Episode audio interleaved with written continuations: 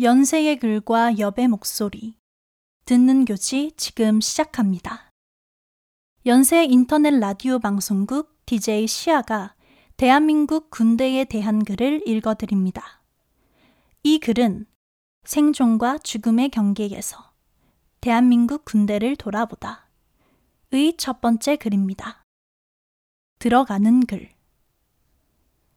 육군 부사관으로 복무하다 강제 전역을 당한 변의수 하사가 2021년 3월 세상을 떠났다. 전역 1년 만의 일이었다. 변희수 하사는 휴가 중 태국에서 성전환 수술을 받았다. 이 사실이 신체의 고의적 훼손에 해당한다는 이유로 그는 심신장애 3급 판정을 받았다. 군인사법에 따르면 심신장애 3급은 퇴역 조건에 해당한다.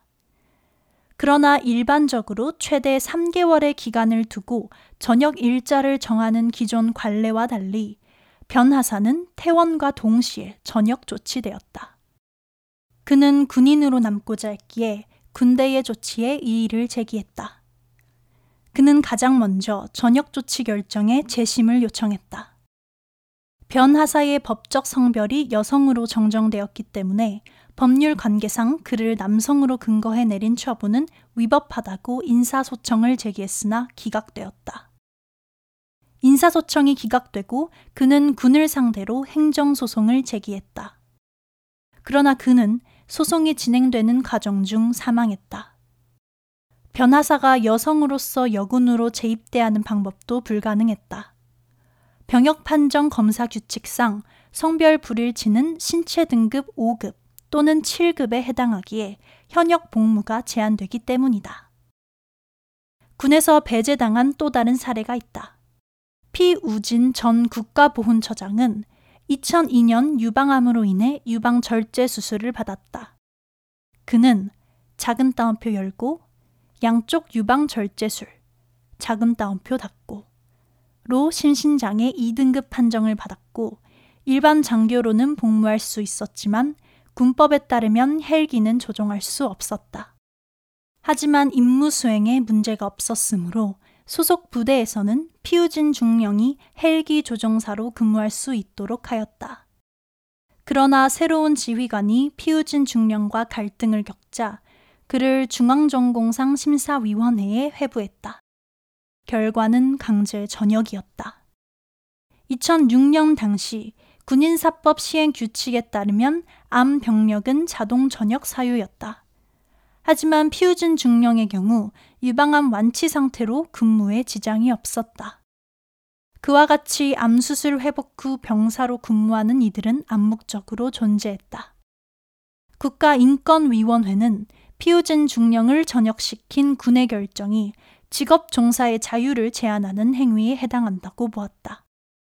업무 수행에 문제가 없음에도 과거 병력이 현재의 직무 수행에까지 영향을 미친다고 판단한 사건이라는 것이다.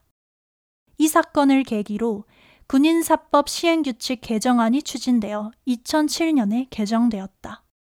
심신장애로 인한 전역 기준에 해당하더라도 현역 복무를 원한다면 조사의무위원회의 소견을 참고해 심의를 거쳐 현역으로 복무할 수 있다. 그러나 군인사법 시행규칙이 개정되었음에도 불구하고 변희수 아사는 강제 전역을 당했다. 군대는 직업 군인으로서 헌신하고자 했던 두 사람을 작은 따옴표 열고 심신장애, 작은 따옴표 닫고를 이유로 거부하였다. 이런 와중에 정치권은 큰 따옴표 열고 20대 남성, 큰 따옴표 닫고 을 호명하는 동시에 군 가산점제 부활과 여성 징병제를 제안하며 군대를 둘러싼 공정의 수사에 열을 올리고 있다. 더불어민주당 박용진 의원은 여성 징병제와 모병제를 절충한 작은 따옴표 열고 남녀 평등 복무제, 작은 따옴표 닫고를 제안하였다. 트랜스젠더 여성이 강제 전역을 당한 상황에서 남녀평등 복무제가 제한되었다는 사실은 아이러니하다. 사회에서 주변화되어 왔던 두 신체가 군인으로서 복무하고자 하는 의지에도 불구하고 작은 따옴표 열고 성스러운 작은 따옴표 닫고 군법으로 배제된 사례로 포문을 열며 겹화살 괄호 열고 연세 겹화살 괄호 닫고 는 이러한 의문에 답하고자 역사를 거슬러 올라간다. 참고 문헌. 큰 따옴표 열고 육군. 성전환 변희수 전하사. 인사소청 기각. 큰 따옴표 닫고. 화살 괄호 열고. 경향신문. 화살 괄호 닫고. 2020년 7월 3일. 피우진 겸납표 열고 여군은 초콜릿을 좋아하지 않는다. 겸납표 닫고 3인. 2006 212에서 244쪽.